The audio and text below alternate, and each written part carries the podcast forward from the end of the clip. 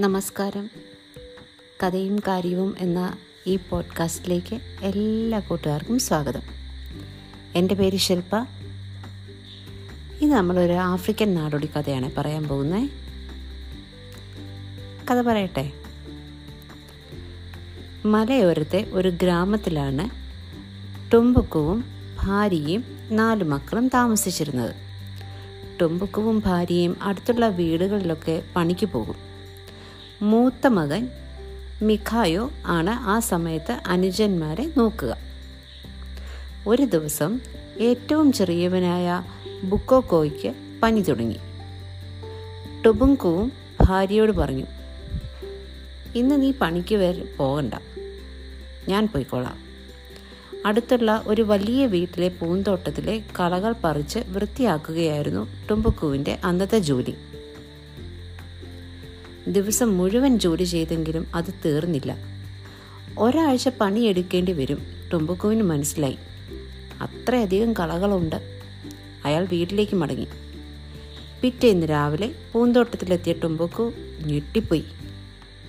പറിച്ചു കളഞ്ഞ കളകൾ മുഴുവൻ ആരോ വീണ്ടും നട്ടുവച്ചിരിക്കുന്നു ഇതെങ്ങനെ പറ്റി എന്ന് ചിന്തിച്ച് അയാൾ പണി തീ തുടർന്നു. പിറ്റേന്നും ഇത് തന്നെ ആവർത്തിച്ചു. ഹമ്പട ആരാണ് ഈ പണി ഒപ്പിക്കുന്നതെന്ന് കണ്ടുപിടിക്കണം. ടുംബുക്കു അന്ന് രാത്രി ഒരു മരത്തിന് പിന്നിൽ ഒളിച്ചിരുന്നു. രാത്രിയായപ്പോൾ അതാ ഒരു കുഞ്ഞി പക്ഷി. ആ പക്ഷി പൂന്തോട്ടത്തിലെത്തി പറന്നേ ഇറങ്ങി.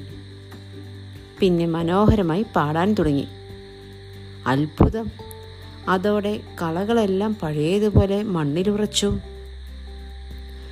ടുബുങ്കു ഒറ്റച്ചാട്ടത്തിന് പക്ഷിയെ പിടികൂടി.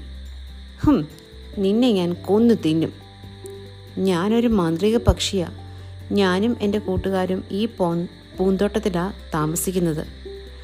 കളകളെല്ലാം മാറ്റിയാൽ ഇവിടെ നിറയെ മനുഷ്യരെത്തും. അവർ ഞങ്ങൾക്ക് സമാധാനം തരില്ല പക്ഷി പറഞ്ഞു. അതൊന്നും എനിക്കറിയണ്ട. ടുമുക്കു ദേഷ്യപ്പെട്ടു. പെട്ടെന്ന് പക്ഷിയുടെ കൊക്കിൽ നിന്നും നല്ല പലഹാരങ്ങളും പഴങ്ങളുമെല്ലാം വീഴാൻ തുടങ്ങി. എന്നെ ഒന്നും ചെയ്യാതിരുന്നാൽ ഞാൻ ഇതുപോലെ എന്നും ആഹാരം തരാം പക്ഷി പറഞ്ഞു.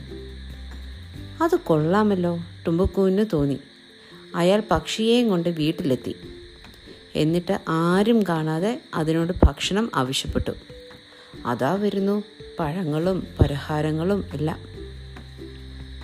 ടുബുങ്കുവും പക്ഷിയെ വേഗം കൂട്ടിലാക്കി.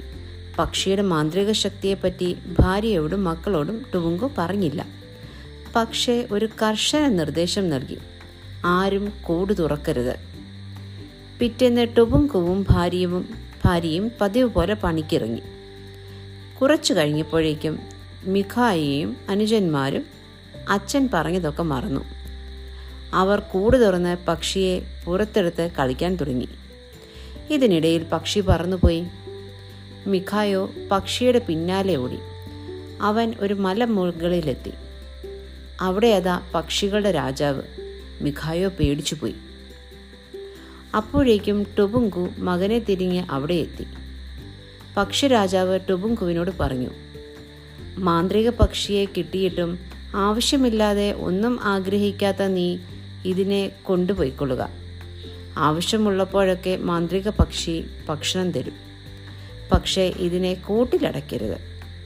മാന്ത്രിക പക്ഷി ടുബുങ്കുവിനും മിഖായയ്ക്കൊപ്പം വീട്ടിലേക്ക് പോന്നു. അവിടെ നടന്നതൊന്നും ആരോടും പറയരുതെന്ന് ടുബുങ്കും മകനോട് പറഞ്ഞു. അന്ന് മുതൽ ടുബുങ്കു നാട്ടുകാർക്കും കൂടി ഭക്ഷണം നൽകാൻ തുടങ്ങി. ഇഷ്ടപ്പെട്ട കഥ. അടുത്ത കഥ അടുത്ത ദിവസം.